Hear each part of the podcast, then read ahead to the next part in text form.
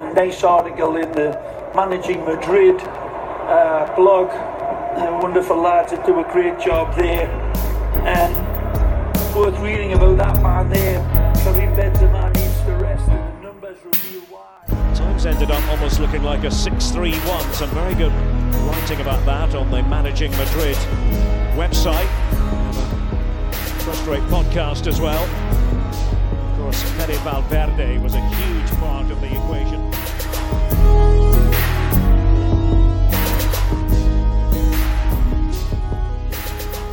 Hello and welcome to a Sunday edition of the Managing Madrid podcast. We are recording this when the sun is still up because we had an early kickoff today at the Santiago Bernabeu, which may have not worked out for Real Madrid's players who look kind of asleep through the majority of this game, especially in the first half, and that does tend to happen with these earlier kickoffs. So I'm not entirely surprised, but I did expect a better Madrid performance, and we are going to break down Madrid dropping two vital points against Girona, a team that has I don't know, in a way, like obviously they're in the relegation zone. Their results have not been good. They've also suffered some narrow losses. They have the capability and the talent to punch above their weight. So them to end, they've also taken points off of us off of us twice, I think in the last two or three years. So not that surprising, but disappointing nonetheless. To help me break this down is Jose Perez. Jose, how are you? Welcome to the show. Yeah, hello Kiyan, hello everyone. Uh this is I mean, it is a disappointing performance in the end because we keep seeing that this league is very likely going to go to 90 points plus, so every drop drop point is going to hurt a lot. So, and it's a performance where I think uh Real Madrid fell asleep at the wheel especially in the first half. So, the second half they generated a lot more. So and and really a lot of what happened in the second half i'll just file it into things happen. And sometimes you generate and you don't get the result. The more worrying things are a in that second half Girona did generate enough that they even without the penalty they could have gotten a goal perfectly. Uh and the other worrying thing is just again the the whole falling asleep in the first half with gave which gave me very similar energy to uh, to the Leipzig game where the team was clearly lacking like intensity. So who knows? It could just be one of these situations where like just the uh, all the games, uh, all the games that they've been playing continuously for the last couple months are just adding up. Um. Yeah, and there's like just a lot that I wanted to go over after this game in between the game ending and the podcast starting. I still feel like there's a lot that I haven't gone over yet, but that's why I have you here. And, you know, we're going to kind of, so the way I see it, because everything about this game is like, oh, the referee this, the referee that, you know, we got screwed. I'm going to leave that for the end. That's like the, once we get to the bottom of the barrel, we can scrape that if we want, um, because it, there was they they were there were talking points from the referee either way.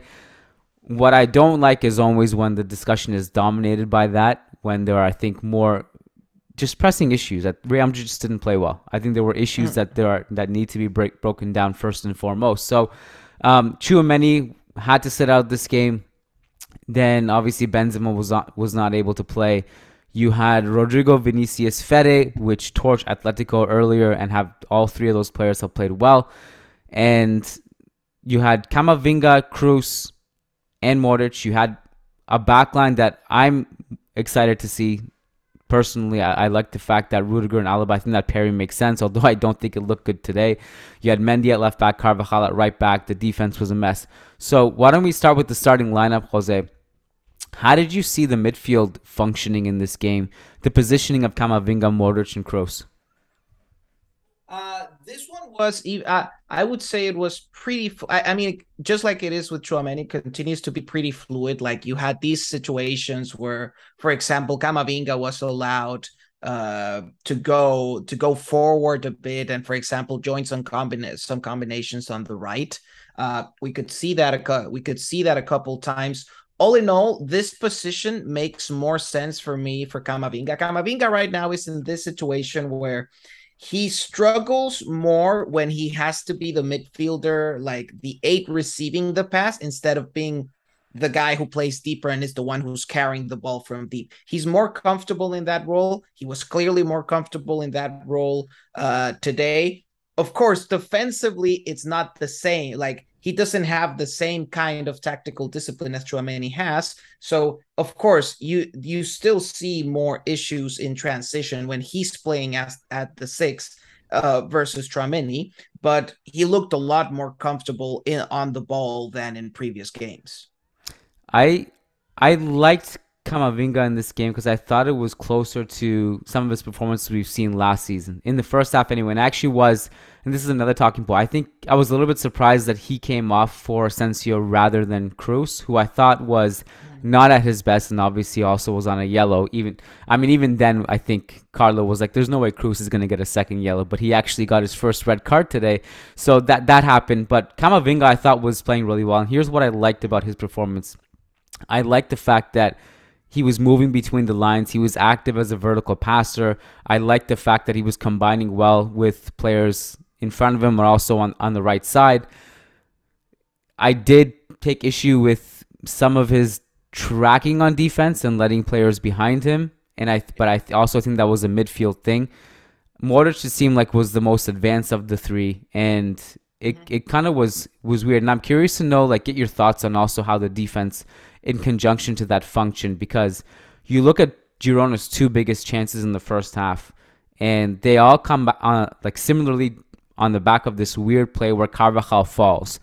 Uh, in, in both instances, and Rudiger is basically marking two players by himself, and Alaba's up the field, and the midfield is not tracking. So, where did you see some of the, the defensive issues? Like, where were they stemming from? I think uh, this this I would say was a more traditional like Real Madrid versus a pretty counter-attacking team performance. So it's one of those situations where the whole team is up in the opposition half, holding a high line, and then uh, Girona manages to take advantage of that really well. And I think uh, in many situations, like I think sometimes Real Madrid gets to avoid these kinds of situations when, say, uh, Fede and Tchouameni are playing in midfield because they can cut off those kinds of situations before they get to the defensive line.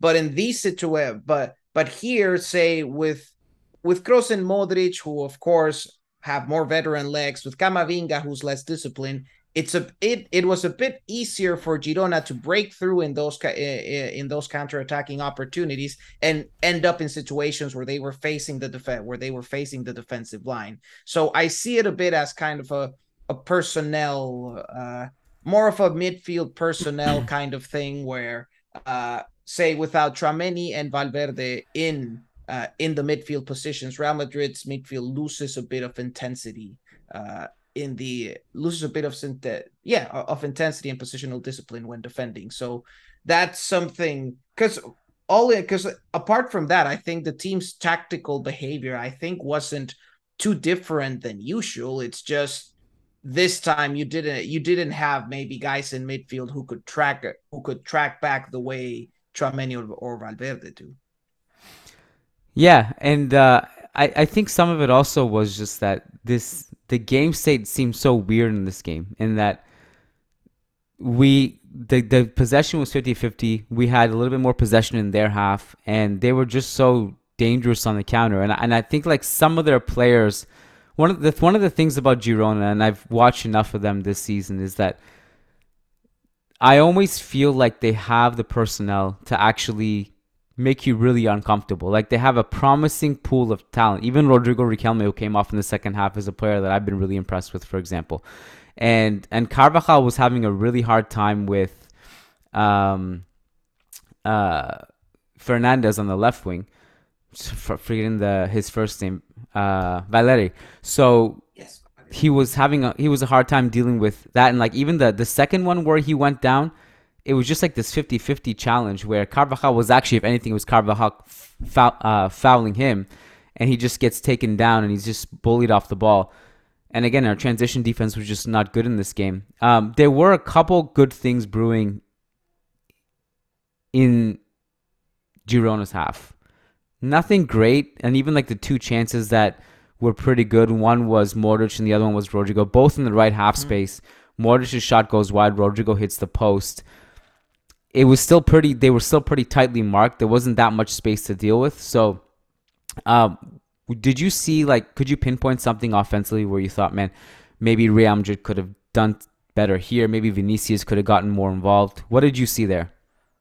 Yeah, I think a lot of like the area of improvement was really Real Madrid's left side. So uh, the other thing I wanted to say, I was looking at player positions and definitely the midfield trio was looking more like, and that's how I felt it was in game. Like it was almost more like a Kroos and Camavinga double pivot with Modric ahead of them, almost as a 10. Like he had a lot of freedom to roam around. So I think Carlo has been using a lot this kind of more 4 2 3 1 ish shape lately. And we've seen in a few games that it leads to more transition issues. Uh, we saw it again, for example, versus Shakhtar, and I think we're starting to we started to see some problems here too, because you just end up in situations where there you just have more players ahead, like you have four players uh, ahead of the ball and trying to and say trying to attack the box consistently. So you have fewer players defending in transition. So that's so just to finish the previous conversation,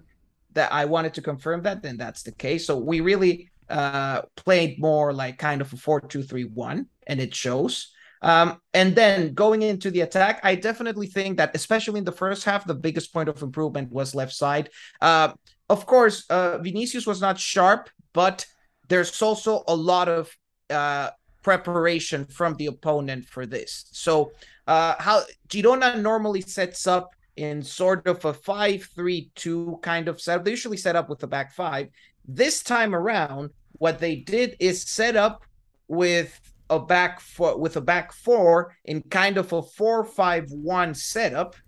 And what they did is that uh, they were setting up with two right two right backs. So you had Yan Couto on the right and Arnau Martinez, uh, and Arnau Martinez too. So they were they they were in that position specifically uh, with the intention of trying to double team Vinicius. So that was a very specific match preparation that Girona, that Girona did for this game. I find it interesting because uh, uh, their coach Michel is usually someone who's like like he did a very good defensive game and it's one of the better defensive games i've seen him set up because he did it he usually doesn't have a reputation for being that kind of coach but this time he did some really nice match preparation and i think he not only combined like he combined a good defensive block with good counter attack with good counter attacks and they also defended well like with the ball which is how you ended up with these situations where possession was very split between girona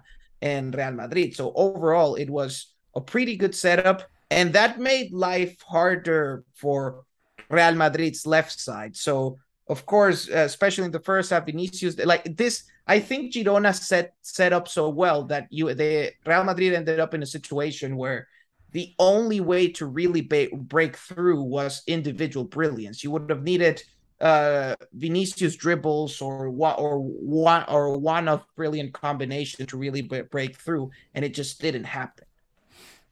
Well, um, it's weird because throughout the game and at halftime, the narrative from a lot of the fans was, "We hate how Girona play."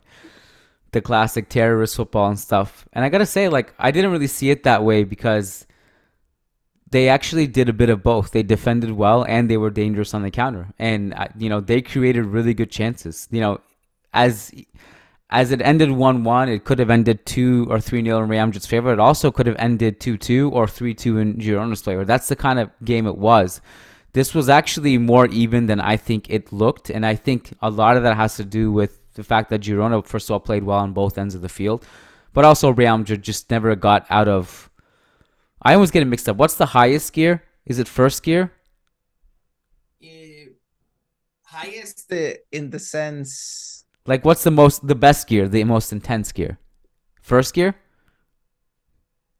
I usually go the opposite way. For me, the low gear is like first and then like fifth, fifth gear. But okay, I say I, I I always get it mixed up. But whatever it is, Madrid just didn't get out, out of the of the initial gear. Like it, they just didn't look yeah. like they once like the second half hit, you start like Vinicius came out in the second half was a little bit more um, purposeful with his dribbling, cutting inside and then making off ball runs, trying to get involved a little bit more. And obviously the goal happened like throughout that entire period and before he scored.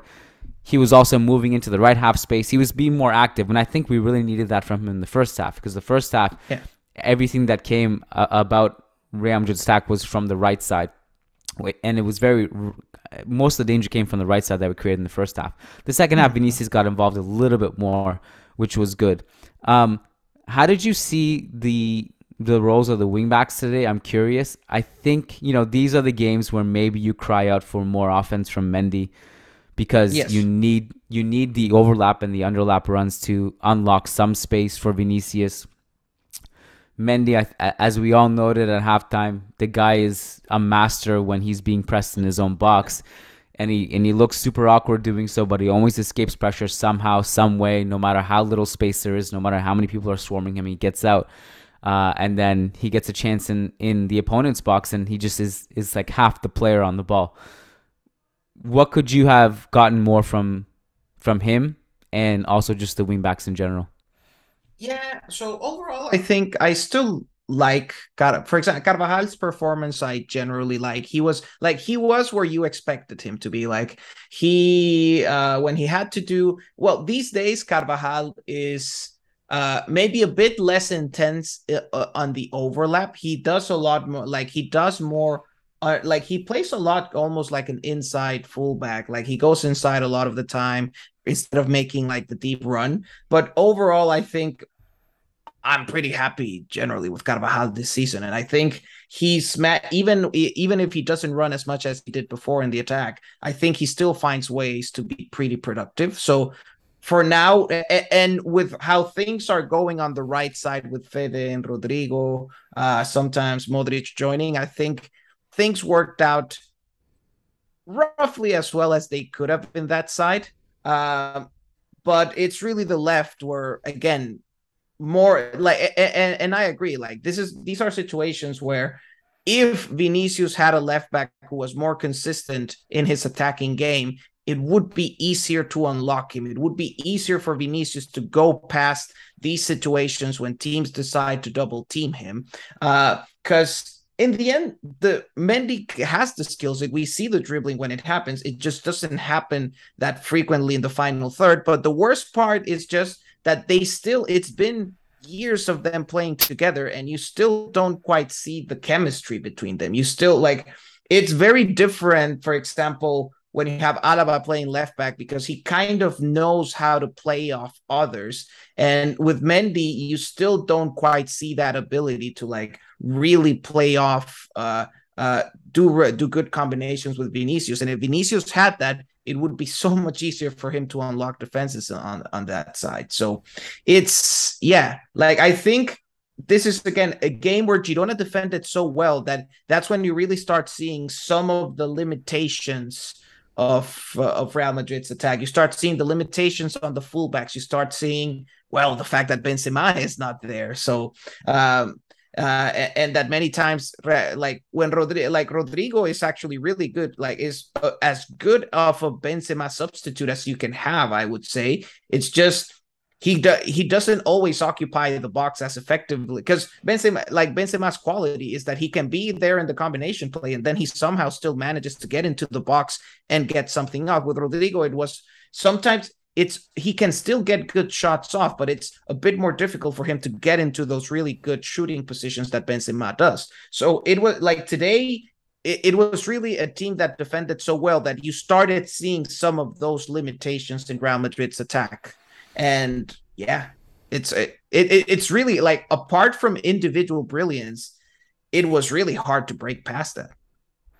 I also I also saw a couple of occasions in this game at least actually much more than a couple there was quite a few where like we did not have a prolific crossing game in this game like the numbers in the crossing weren't astronomical or anything by any means but I think that in part also was to do with the fact that Carvajal would sometimes look up or Modric or Kroos would look up and there just wasn't that Benzema presence in the box. And you know when Rodrygo is kind of playing outside the box, and don't get me wrong, so does Benzema. Play he plays outside the box quite a bit, but when he makes the run into the box, um, there's something to hit there, and he also drags defenders with him. There were a few occasions in this game where that that didn't exist. Like we just didn't have that option. That's why cutbacks seemed to work a little bit better in those situations. And obviously, the Fede assist to Vinicius was on a smaller scale, basically the pass to uh, the pass in the Champions League final, where he drives it across the face of goal, and Vinicius is there with a great run.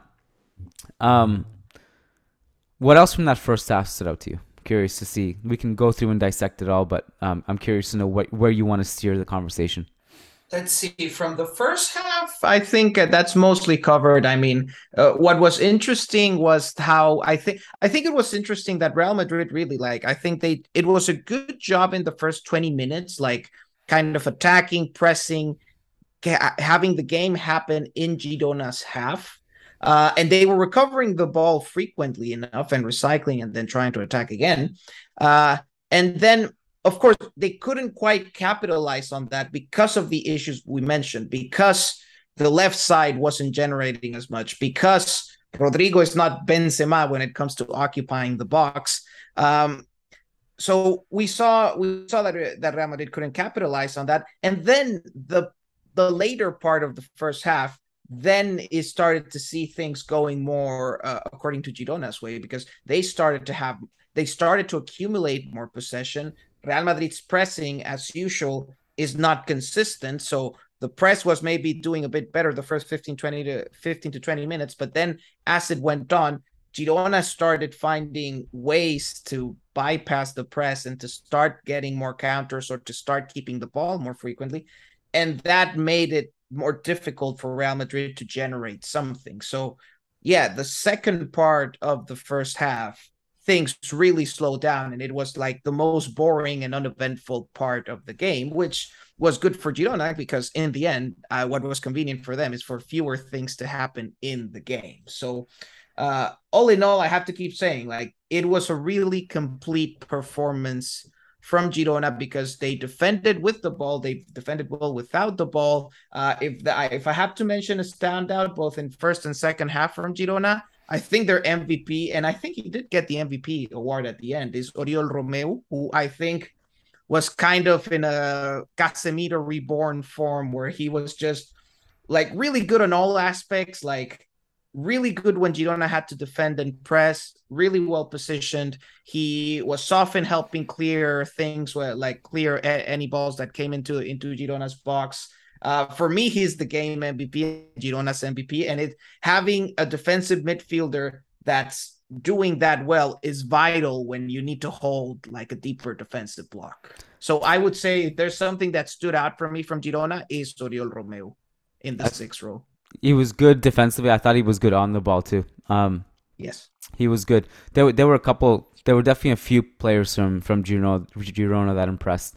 Um, I also one of the things that I noted also with Real Madrid's defense was it wasn't just the transition defense. Like there were a couple sequences where the man-to-man press was was okay, but overall there was a lot of space between the lines. I did not like the amount. Uh, I didn't like our press generally speaking, as I haven't really this season.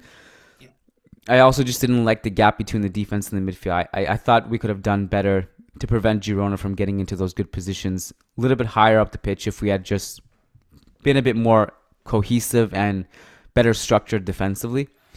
Um, what was your assessment of Rudiger's performance in this game? I thought he was a bit of a mixed bag, um, but I'm curious to know what you thought. Yeah. Uh, it's so I'm one of the things that I think about in defense a lot is that I start to understand uh why Carlo didn't want to rotate that much than central defenders, as in like one can start seeing how like because right like right now Real Madrid has been rotating the uh, the central defense a lot, and in a way that's a good thing because it means Rudiger has more minutes to settle in, uh, and I think that those efforts will pay off in the second half of the season. But of course, it's if you mix it up as uh, this much, then yeah, it does feel like it does feel like sometimes it's just like the center back pairings just don't look as settled in and as stable as they look last season. So for me, it's less of an individual player issue. It's just more of a general collective issue. Uh, that that's kind of so.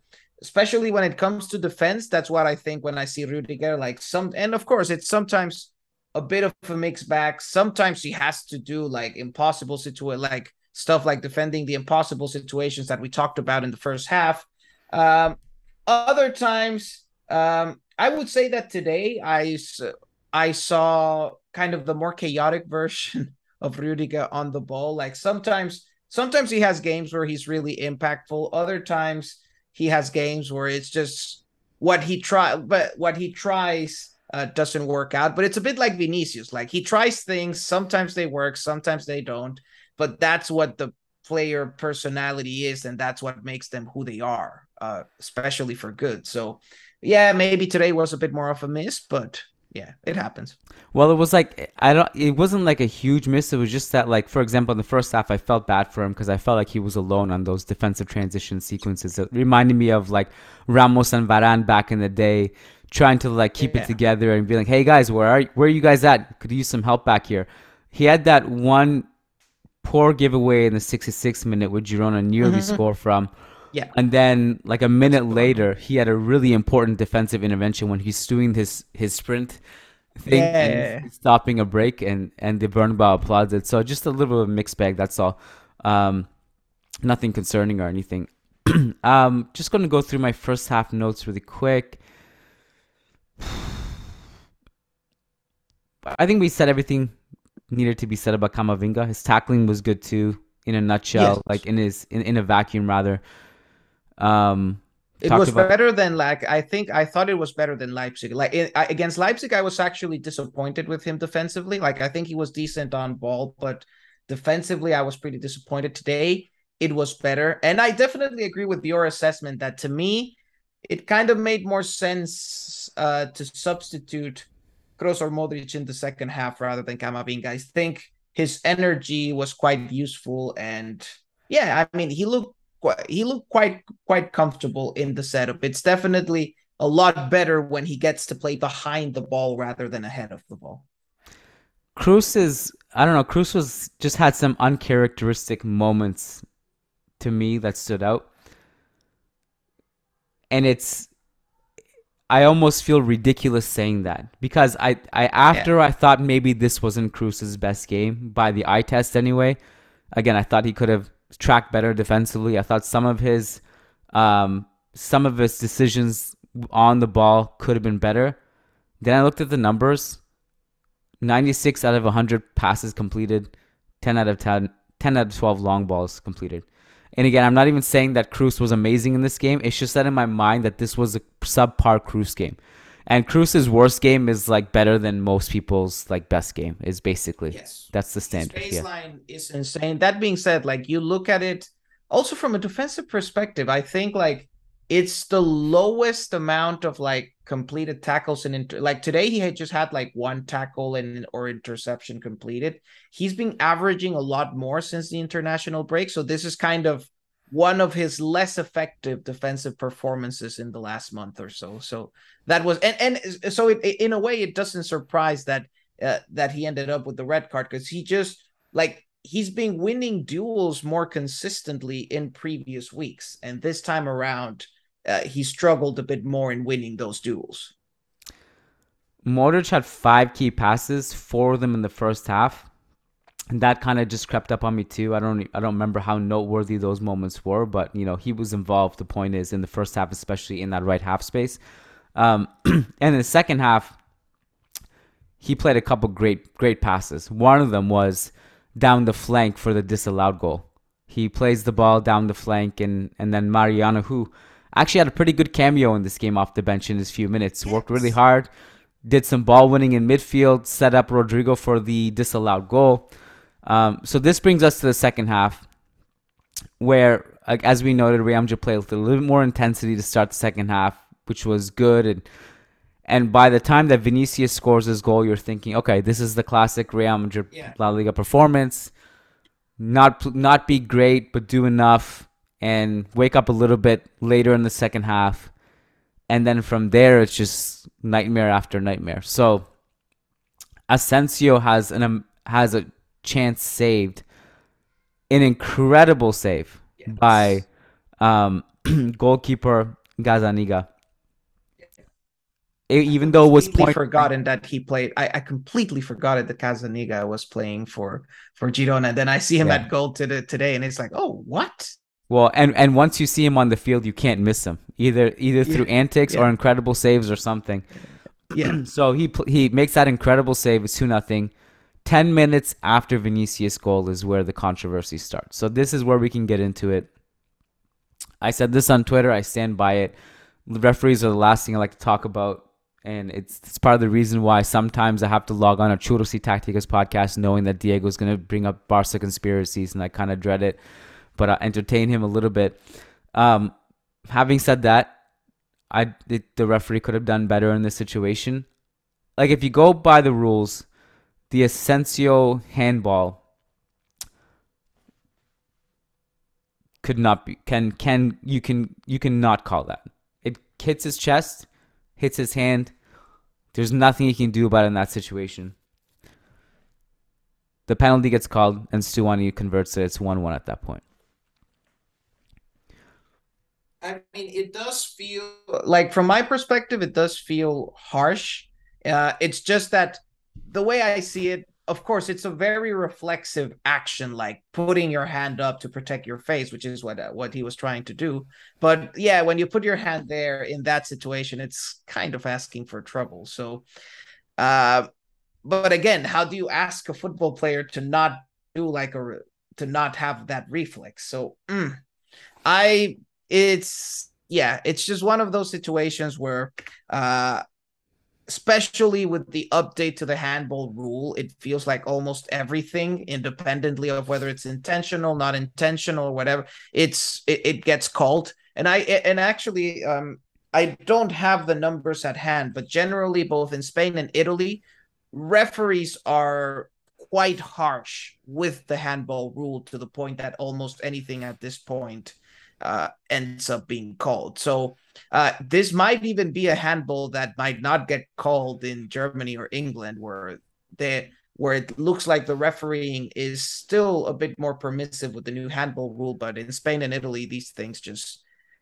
um yeah to me it looks to me it looks a bit harsh especially since like the brunt of the impact was like hitting him on the chest but mm, yeah so it's just that yeah, like the handball rule for years has been to me just brutally open to interpretation.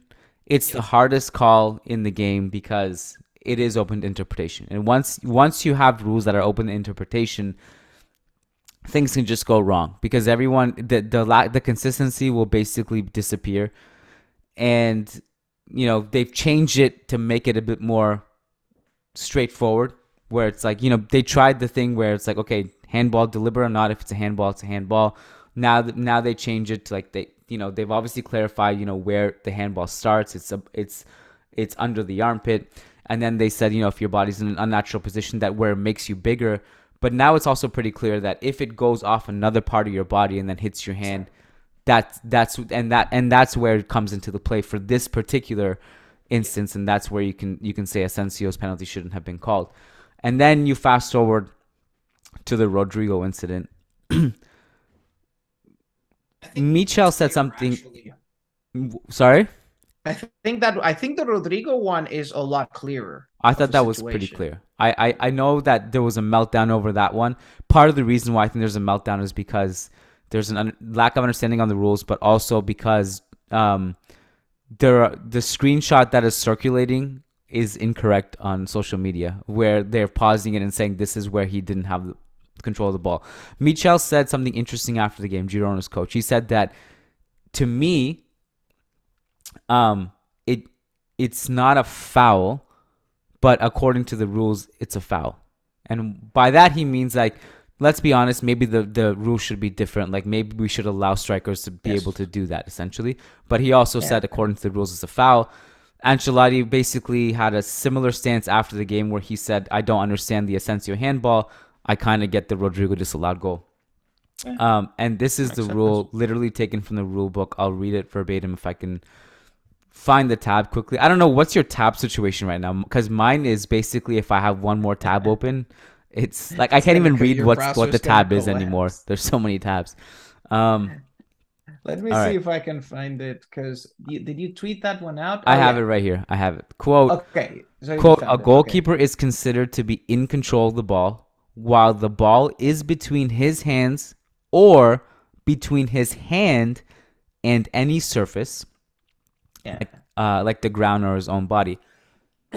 And so also that that also clarifies the fact that like, you know, it doesn't matter if it's just one hand on the ball. It doesn't have to be two hands. If you have one hand on the Yeah. ball, even for a second, and you're just holding it to the ground, that again, I'm not saying like I, I think there actually is a case where like maybe a striker should be allowed to kick the ball. I don't know. But that's not the discussion. The discussion is according to the rules, it's a Yeah. disallowed goal. So that yeah, so can- that one to me it's quite clear yeah for me it's also quite clear it was clear like the keeper according to the rules secured the ball and at that point yeah rodrygo couldn't do anything. So that one it is what it is. With the handball it's more annoying. It's not the first time that i see these kinds of dumb handballs where it's like it bounces off one part of your body and into the hand and it's like what the hell is what the hell is the player supposed to do about it? But yeah i've seen those ones called. I think the rule again i think there's a lot of work that needs to be done to make on the handball rule to make it i don't know. Like it's complicated. It's a complicated call but i think there's still work that needs to be made to make this less vague because as it is it's a pain and it's always open to interpretation. And for some refs that's going to count that that's going to count as a penalty. For others it won't. And hmm, that's an annoying situation to be in. Um, okay, so we got that out of the way. yes What? then what? for the rest of the second half, uh yeah, I mean, as far as substitutions, I so I was yeah, I wasn't a fan of the Camavinga substitution because I think he was doing well and it was worth like making use of his energy uh uh for this situa- for this situation. That being said, uh apart from that, apart from that, I found uh, the Mariano substitution I was quite happy about it. Uh, I think he did a good job. Like I think it was a good Mariano cameo, which was. frankly I wasn't expecting, and it almost even led to a goal. And yeah, I I think I think a lot. Uh, I think Real Madrid was really on track to get the typical Real Madrid win, but then this time around things happened. Uh, the red card happened, the penalty happened, so it couldn't be this time. But that's um, I mean, but this is ultimately the result of a team that is not really dominating games or opponents. Real Madrid is not a team that really dominates that like it's not Manchester City. They're not a team that are set up to dominate opponents every week. It's always like do just enough to get over to get over the edge and then go and then get to next week. And when you're not and yeah, like when you're not the kind of team that dominates like that,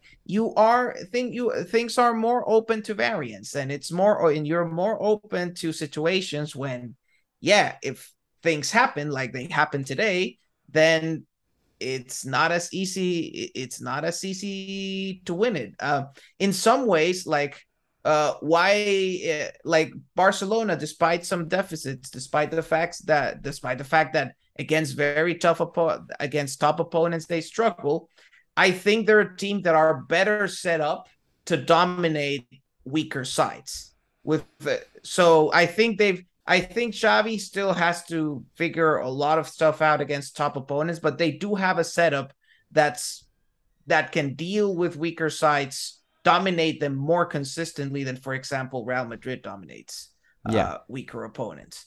And that makes the day to day, like, that makes their day to day in some way smoother sailing than Real Madrid's.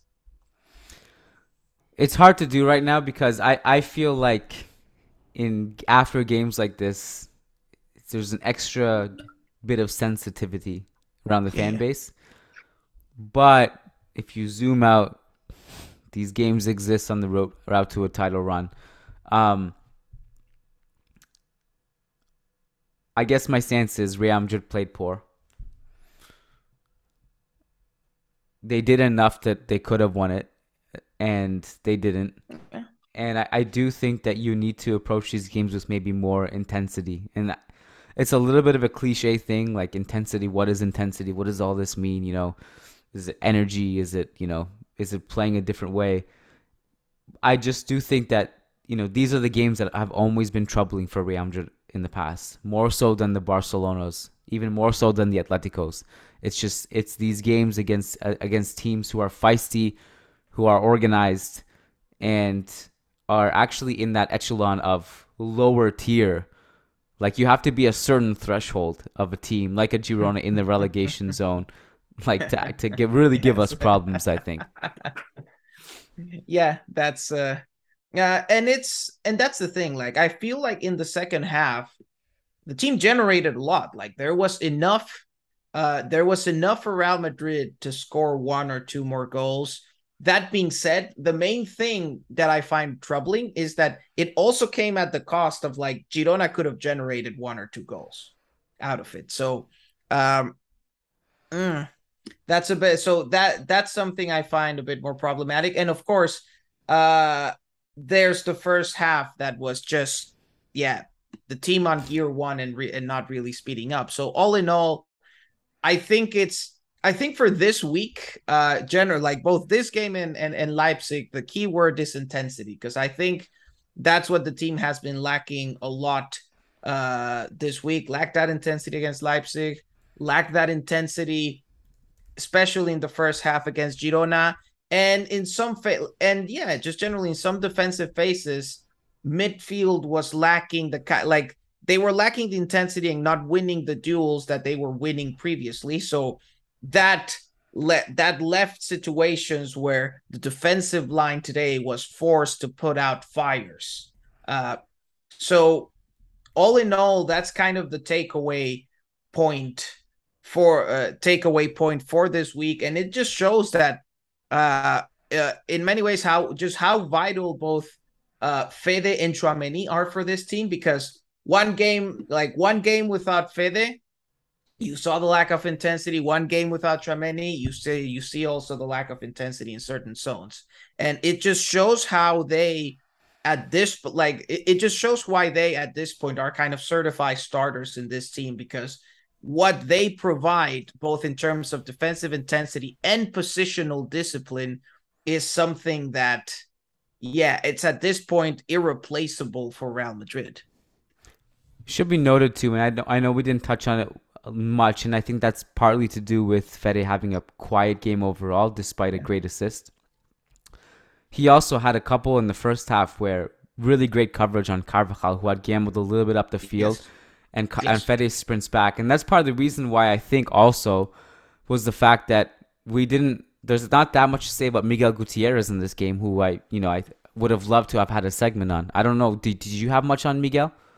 I was think like right before we started recording, I was looking up. It's like, what was he doing? And it's like, yeah, it's not really much. And yeah, and and, and I think it's also because uh even though Real Madrid's left side that maybe didn't produce as much, it's still the side that Real Madrid was trying to attack most. And so I think that a lot of the counterattacks that Girona was coming up with came from came on the other side many times. So it was more yeah. from the side of the like they from the side of the right backs. So um, we could see we could see Couto and Arnau Martinez have a bit more impact than uh, than Miguel had on the other side. But yeah, the other thing is that Miguel had to deal with with Fede and Carvajal on the other side, so that make made life a bit a bit tougher for him. And the other thing that I think it's important to to note is that this time around, he wasn't quite playing wing back. I mean, normally he gets to play wing back in a back in a back five, so he has more freedom to go forward.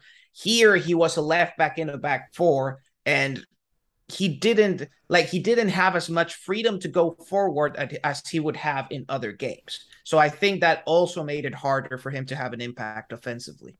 Yeah.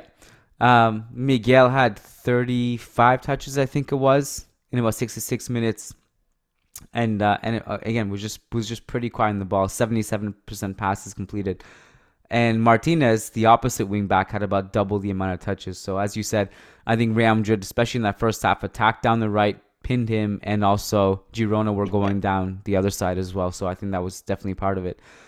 Reinier Jesus, the other guy under our umbrella, like a think like four touches off the bench or something like that. Yeah. And can't So- say anything about him. Yeah. Um, so yeah, can't say anything about him in that case. By the way, Arnau Martinez, I think he's a Barca. Uh, I think he's from the Barca academy. Is? Because I'm saying this because at this point, Barca might be so. Uh, Barca needs right backs at the moment, so it's like this is probably a player that they might be thinking about. That they might be thinking about uh soon. Let's see. Um. We don't care on this podcast, Jose. What what they need, who they need. we don't care about what they and like if they can make a decision not to get a not to get a good ride back, even better. Yeah, let them be happy with Bellerin. Um, yeah, I mean, I think I'm, I'm happy with this. I think we had a lot of defensive issues in this game. Yeah. Um, I don't think we really created amount uh, that many t- uh, chances. I mean, if you look at the xG and the timing chart, Rodrygo double chance in the 88th minute, um, 0.97 one of them and 0.81 Yeah. the other one. And before that, our xG would have been like one, under one, something like that. I don't know my math, but Yeah, yeah. So it ended up. Yeah, I, I I was seeing that that we had that uh Real ended up with like an XG of like two point six or whatever, but then it's just really inflated by those two big ones yeah, at the end. Otherwise, like team didn't really get to produce much. Like it really like things really things really just got faster and the team really woke up after the goal.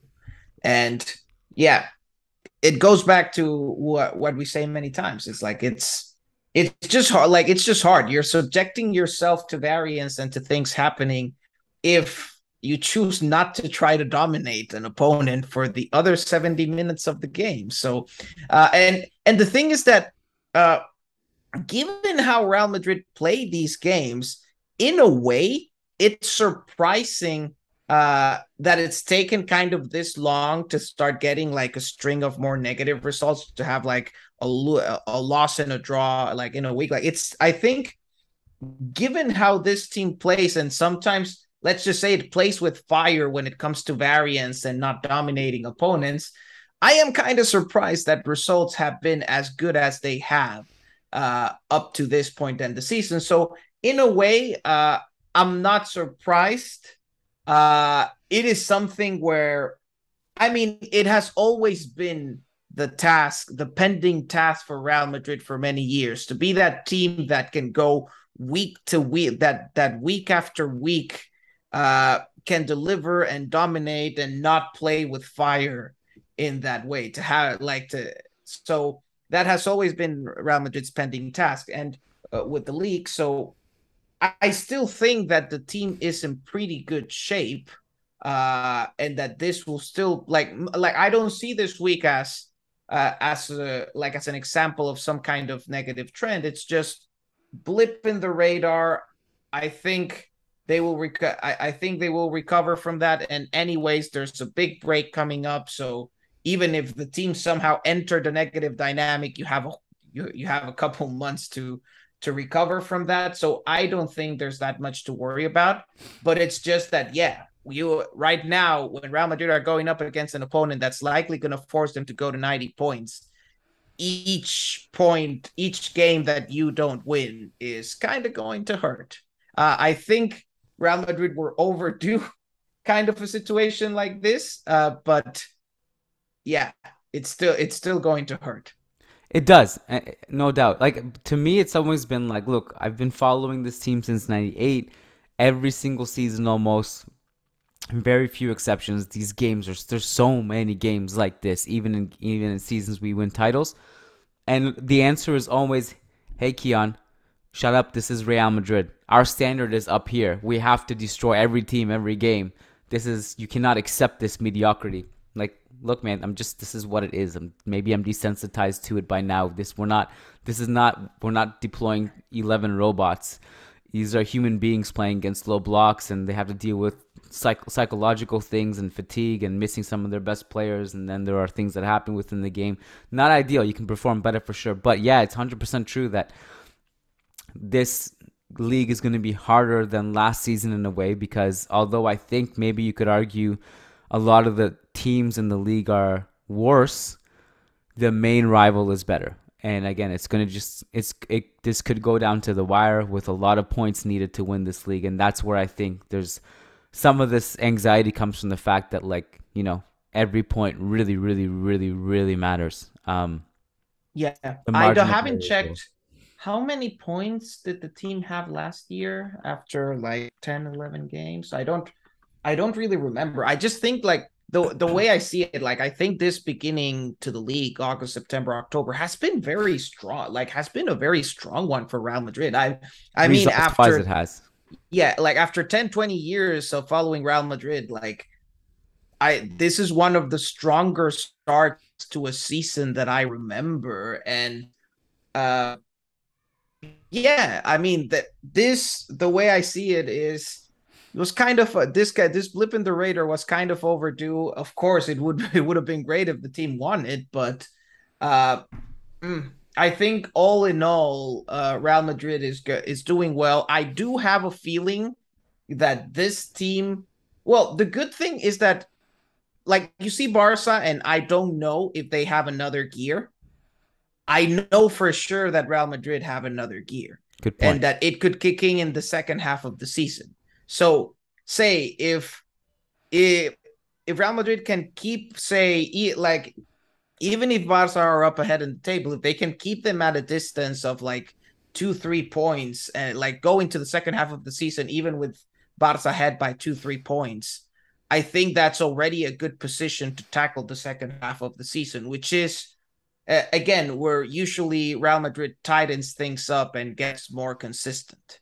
So, because because what had happened, like if we look at situations before where Real Madrid lost league titles, so many of them were lost like in the first half of the season, where you uh, uh where the team ends up like with di- with this point distances that just cannot be saved. Like it, yeah, ending up with with Barcelona like seven, eight up, uh, eight points up ahead, and then at that point, even if you get more consistent in the second half, what are you going to do? So, uh, all in all, I still think Real Madrid is in a good position, and if the team really gets uh, gets the gets to a really high, consistently high level in the second half, as long as Barca is within two, three points, I think that's a good position to go into the second half of the season. So not to say that this that this this draw cannot matter, but it just happens. And I think uh, the first half was disappointed, but the second half, the team created enough to like it, that in other weeks they could have won the game. This time it didn't happen. Mm. I, yeah. Apart from apart from the details of like defensive intensity uh, and and the fact that maybe Vinicius didn't have even with the goal didn't have as good as good of a game and it's been just a, a bit slower like uh and not as sharp this past month like it's hard to see like how much more can the team do better could, could have done better this time around it's a good point about Barca's gears and Real Madrid gears. I do think, and part of the reason I really believe that Real Madrid have a higher gear to go to that Barca don't is because Barcelona's best player Lewandowski has been playing and scoring. Benzema has not gotten going yet to that capacity, and mm-hmm. it's and I feel like it's coming. He already he kind of got going in, in Clasico, then he got injured again. I feel like that's another gear to hit to be fair, I guess Barcelona have maybe their defense could improve with Araujo coming back, but their problem this season has not been defense, apart from the Clasico. In the Clasico, they need every defender available. In the other games, it's not been affecting them. What what's affected them more is that is Lewandowski going to save the day or not? Basically, is is what it's coming down to in so many games for them. And in other games, it doesn't matter if he does or not because they're they're so much better offensively. But yeah, I agree with that point. Um, I was just going through it because you asked where this team was last season after this many games. So this year, 12 games, 10 wins, two draws. That puts us at 32 points. Um, if I'm not mistaken, because I did this manually, believe it or not, on the fly, I think after 12 games last season, we had 26 points. So six points better this season is where we where we stand. Yeah, yeah. and doesn't come doesn't come as a surprise. So it it just comes to show like i still think and it is something that i've noticed to me this team this year is a more stable team than last year. It has like last year, uh, if there was a situation where like Benzema was not available for as long as he has right now, the team would have collapsed. And right now, they're still at the top of the league and still, uh, uh, like they're now the team has more alternatives with Rodrygo, with Fede. Uh, there are more attacking alternatives. Uh, with Tchouameni, it's more stable on the ball. Like there's just this is a better team than it was last year, in my opinion. It's just that the standard no to win the league this year is going to be higher. Yeah, yeah, yeah. That's that's where we're at. So um, this was a, a tough two points to drop, regardless, because of especially after Lewandowski saving the day yesterday in the 94th minute at the Mestalla. So right now, right now the lead is cut down to one. We are away to Vallecas next week, which is always going to be a heated, heated game in Vallecas against Rayo Vallecano. Then we got Cadiz, then Valladolid, then v- then we got oh no, sorry, we got Cadiz, and then we got the World Cup, and then back in December, uh, December 31st. So we're almost at the World Cup stage now. We're almost at that point. So uh, will be annoying. Will be annoying because they started the season a bit off, but now they're getting back to the point where they're again a pain to deal with. So ah, it's gonna be. I would expect kind of a lower, lowish scoring game with with some suffering involved. Suffering. Let's sign us up. That's what we're. That's what we're known for. We're known for suffering. yes. All right, Jose, this was fun. Thanks for uh, taking the time out of your day to join this podcast after an early kickoff. Appreciate it.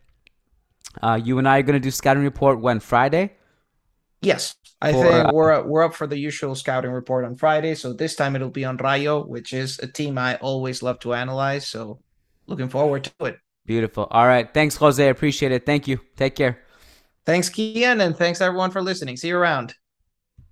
Thank you everyone for tuning in and listening. We wanted to give a quick shout out to our patrons over on patreon.com slash managing Madrid before we wrap up the podcast and send you along on your way. So thank you to everyone who's part of the Patreon family. You get a ton of bonus content in return. A lot of value. You join the Real Madrid family. It's great to have you in there. So thank you.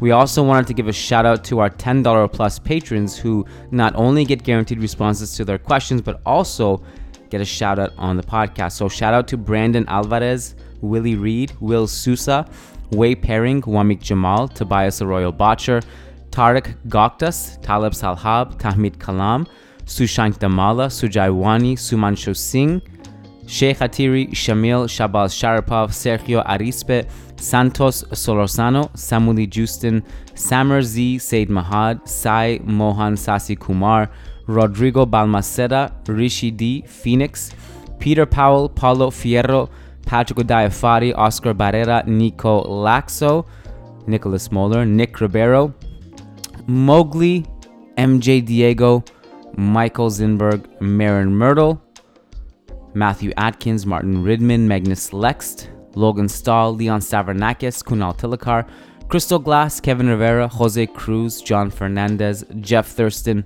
Jason Fitz, Ian Marley, Graham Gerard, Gary Kohut, Frederick Rantakiro, Frederick Sundros, Faisal Hamdan, S.A. Davisito, Eloy Enriquez, Edward Sossman, Daniel Williams, Con P, Christian Toft, Christian Acosta, Charles Williams, Brendan Powers, Ashik Bashar, Arnab Mukherjee, Armand Gashi, Armando L, Antons Rudenko, Anirudh Singh, Ananya Kumar, Alex Thyberg, Al, Azaz Hussein, Adrian Rios, Adar Zalukovic, Adam Dorsey, Bella Chow, Varun Ramtin Maghrur, Fabian Moreno, and Daniel Smith. Love you guys so much. Thank you for the support. Thank you for being on this journey with us. And Hala Madrid.